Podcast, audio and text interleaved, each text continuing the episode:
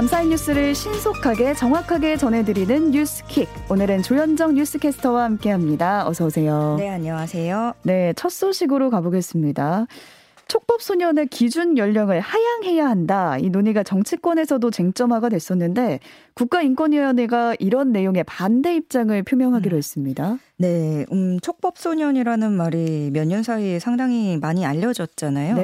그 범죄 행위를 저지른 만 10세에서 14세 청소년을 말하죠. 이들은 범죄를 저지르더라도 형사처벌 대신에 사회봉사나 소년원 송치 등의 보호 처분을 받고 있습니다. 네, 이 점을 노리고 범죄도 막 많이 일어나고 있고요. 그렇죠. 어, 그런데 그래서 이제 죄질이 나빠지고 촉법소년 범죄가 워낙에 늘어나다 보니까 이에 대한 여론이 상당히 나빠졌고 그런지도 오래됐고요. 음. 그래서 논의가 나오고 있는데 이번에 국가인권위원회가 전원위원회를 열고 촉법소년 상한 연령 조정은 바람직하지 않다라는 취지의 의견을 국회의장과 법무부 장관에게 전달하는 안건을 의결했습니다. 네. 인권위는 그 이유로 촉법소년의 연령을 낮추면 오히려 아동이 범죄 성향을 학습하거나 소년범에 대한 사회적 부정적 낙인과 어, 차별을 확대할 우려가 있다라는 입장을 밝혔습니다. 음. 어, 대통령의 후보자 시절 공약이기도 했고요. 또 국회에 지금 관련 법안이 계류 중이고 법무부도 테스크포스를 구성한 상황인데 네. 이번 인권위의 의견이 어떤 영향을 미칠지 주목됩니다. 네. 다음 소식으로 가보겠습니다. 불법 촬영 얘기인데요. 집안 욕실에 초소형 카메라를 네. 설치한 60대가 실형을 선고받았습니다. 의붓 딸들을 불법 촬영하고 강제 추행한 혐의라고요. 네, 네. 60대 남성 A 씨는 집 욕실에 있는 칫솔통에다가 초소형 아. 카메라를 설치한 뒤에 20대 의붓딸 등의 들의 신체를 불법 촬영하고 네. 또 이렇게 찍은 사진, 동영상 파일 수백 개를 자신의 휴대전화와 노트북에 저장한 혐의로 재판에 넘겨졌습니다. 어떻게 밝혀진 건가요? 그러니까 우연히 A 씨의 휴대전화 사진첩을 막내딸이 보고 아. 이거를 어, 덜미를 잡은 건데요. 네. 또 2017년에서 2018년 때는 잠든 자매의 방에 들어가서 신체 부위를 만지는 등 강제 추행한 혐의도 검찰 수사 과정에서 추가로 드러났습니다. 음. 어, 재판부는 A 씨에게 실형, 징역 3년 6개월을 선고하고 80시간의 성폭력 치료 프로그램 이수를 명령했습니다. 네. 원룸 화장실 천장에서 100억 원대의 필로폰이 쏟아져 나온 일도 있었습니다. 네, 어, 원룸 화장실 천장, 그리고 냉장고, 어, 이런 곳에서 찾아낸 필로폰이 2.9kg이었습니다. 네. 시가로는 100억 원에 달하고 아. 10만 명이 투약할 수 있는 분량입니다. 보통 마약 사건을 보면은 경찰이 필로폰 양이 대략 1kg 내외인 것을 적발하고 압수를 하거든요. 네. 그걸 생각하면 어마어마한 양이 적발이 그렇죠. 된 거죠. 2.9kg였으니까. 네네. 어, 이들은 수사망을 피해서 거의 일주일, 5일에 한 번씩 이사를 했다고 하고요. 음. 일명 던지기 수법이라고 해서 약속된 장소에 마약을 가져다 놓으면 구매자가 챙겨가는 수법으로 차, 판매를 했습니다. 어, 해외에 있는 공급 총책의 지시를 받아서 수도권 일대 원룸을 타인 명의로 빌려서 이렇게 필로폰을 보관하고 유통해온 것으로 파악이 됐고요. 네. 경찰은 이 마약들이 유흥주점 등으로 흘러간 것으로 보고 있습니다. 어떻게 잡았나요? 이게 어, 첩보가 있었습니다. 중국 동포를 대상으로 필로폰을 판매하는 조직이 있다라는 음. 신고가 들어온 거고 그래서 지난해 12월부터 긴 시간에 걸쳐서 이들을 쫓은 거죠. 결국에 유통책 9명이 경찰에 붙잡혔는데 이 중에 또 하, 해외로 도주한 나머지 일당 2명이 있습니다. 음. 어, 지금 인터폴 적색 수배를 요청한 상태고요. 지금까지 이들이 판매한 필로폰이 700g, 2만 명분이 넘을 아. 것으로 추정이 돼서 이 부분도 우려되는 부분인데 경찰은 더 많은 양이 유통될 것으로 보고 조사를 하고 있습니다. 어, 한편 그 유명 작곡가 겸 가수 돈 스파이크가 마약 투약 혐의로 구속이 됐죠. 네네. 어, 서울북부지방법원은 돈 스파이크에 대한 영장 심사 뒤에 도망갈 여, 염려가 있다면서 구속영장을 발부했습니다. 어, 마약 혐의와 관련된 인물이 아마도 최소 다섯 명은 더 있는 것으로 지금 음. 보고 있고요. 마약 구매 경위를 파악하는 등 수사를 확대하고 있습니다. 네, 마약이 진짜 일상 깊숙이 파고든 게 아닌가 음. 싶고요. 음. 천장에서는 마약이 발견됐는데 지하철역 물품 보관함에서는 강아지가 발견됐습니다. 네, 이게 목격자 A 씨가 있었는데요. 동대구역 물품 보관함에서 자신의 물건을 꺼내려고 하다가 음. 어, 갑자기 습기가 가득 찬 보관함에서 물이 뚝뚝 떨어지는 걸본 아, 겁니다. 네. 그래서 자세히 들여다봤더니 강아지가 갇혀 있었다라고 전했습니다. 네. 신고로 인해서 강아지는 철도 경찰대에 구조가 됐고요. 대구의 한 동물보호소로 옮겨져서 치료를 받았습니다. 거의 질식해서 이제 죽기 직전에 음. 발견된 걸로 알려졌는데 주인을 찾지 못하고 있던 도중에 어제 오전에 자신의 강아지가 없어졌다라는 전화가 걸려왔습니다. 네. 어, 동물권 단체 케어는 이 남성이 유기가 아니라고 주장할 경우에는 개를 돌려줘야 되는데 유기 여부와 상관없이 동물학대로 격리 조치를 해야 한다고 지적을 하고 있습니다. 아. 어, 물품 보관함에는 사료 물도 들어 있었거든요. 그래서 네. 이를 미뤄 봤을 때 잠깐 넣어놓은 게 아니라 고의적인 유기로 판단된다는 설명을 하고 있습니다. 네, 조기에 발견 못했으면 어쩔 뻔했습니까? 네. 네. 혼인신고를 한 지 8일 만에 남편에게 이혼을 강요하고 남편이 음. 이를 거부하니까 폭행해서 숨지게 한 아내가 있었는데요. 항소심에서 징역형을 선고받았다는 소식 음. 들어와 있습니다. 네, A씨는 지난해 4월에 남편을 집에서 남편과 남편이 노숙 생활을 하다가 알게 된 B씨 등과 술을 마시던 중에 남편에게 혼인신고를 취소해달라면서 소리를 지르고 이를 음. 거부하는 남편을 폭행해서 숨지게 한 혐의로 재판에 넘겨졌습니다. 네. A씨는 남편이 혼인신고 취소를 거부하자 가슴 부위를 수차례 때리고 머리를 발로 찼고요. 음. 전기장판 줄로 손과 발을 묶는 등의 폭행을 가했습니다.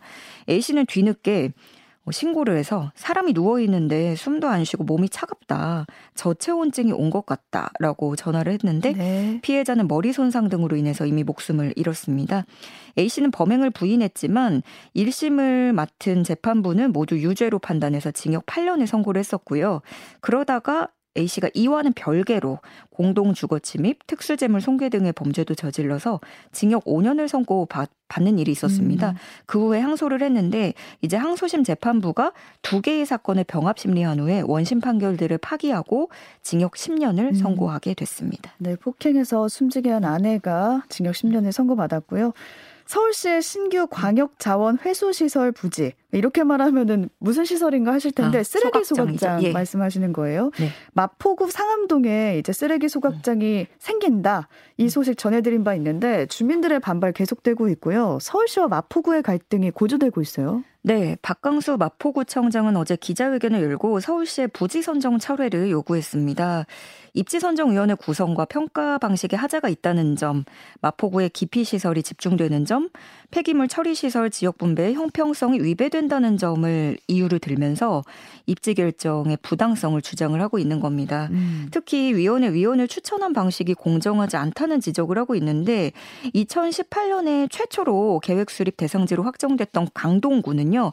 지역의 시의원이 위원회 위원으로 위촉되면서 최종 후보지에서 제외됐다라는 점이 석연치 않다고 마포구는 아. 주장을 하고 있습니다. 네. 이날 마포구청장 기자회견에 앞서서 지난 26일에는 주민들이 오세훈 서울시장 집으로 찾아가서 항의하는 일도 있었는데요. 음.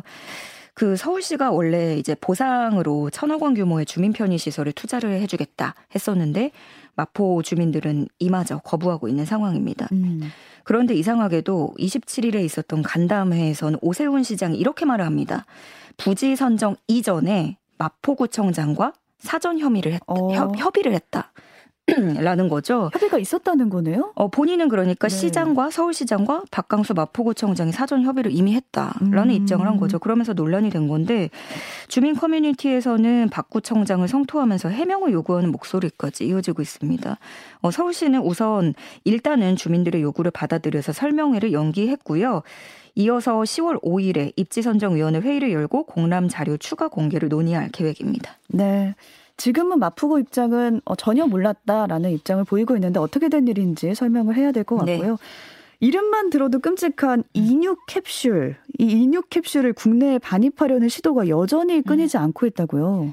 네, 이 인육 캡슐은 사산한 태아나 태반을 아. 분말이나 알약 형태로 만든 겁니다. 어, 네.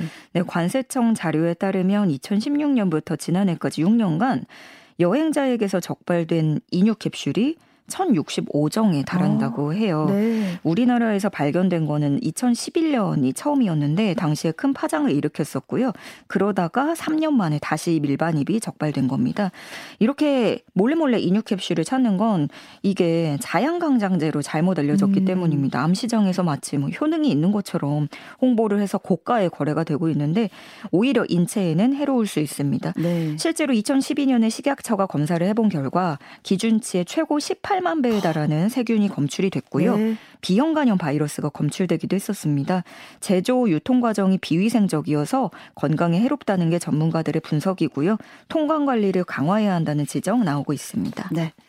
지난 화요일에 아베 신조 전 일본 총리의 국장이 열렸는데요. 이 자리에서 중국과 대만을 따로따로 소개를 하면서 중국이 반발하고 있다고요? 네, 이 국장에서는 내빈을 소개하면서 국가명이나 지역명 혹은 소속 기관명 등을 낭독을 했고 그때그때 참석자들이 차례로 헌화를 하는 방식이었습니다. 음. 이때 중국에 대해서는 일본어로 중국 중화인민공화국, 영어로는 People's Republic of China라고 안내 방송이 나왔고요. 네. 대만은 또 따로 일본어와 영어로 타이 타이완이라고 소개를 한 거죠. 그리고 뭐 좌석 배치도 서로 떨어지게 하면서 양측이 완전히 별개의 국가, 별개의 음. 단위로 취급되기도 했었습니다. 네. 이에 대해서 중국이 반발을 하고 나선 건데요. 중국 외교부 대변인은 대만은 중국에서 떼어낼 수 없는 일부이며 하나의 중국 원칙은 국제관계에서의 룰이다. 그러면서 어, 일본은 지금까지의 약속을 지켜야 하고 대만의 독립분자가 정치 조작을 행하는 어떤 기회도 제공하면 안 된다라고 강조를 했습니다. 네. 또 러시아와 유럽을 연결하는 가스관에서 누출 사고가 발생을 했는데요. 이를 두고 유럽은 러시아의 파괴 공작 아니냐 이렇게 규정을 하고 나섰습니다. 네, AFP 통신 등 외신에 따르면 현지 시간으로 지난 27일 러시아와 독일을 잇는 가스관 노르트 스트림 해저관 3개에서 누출이 발생했습니다.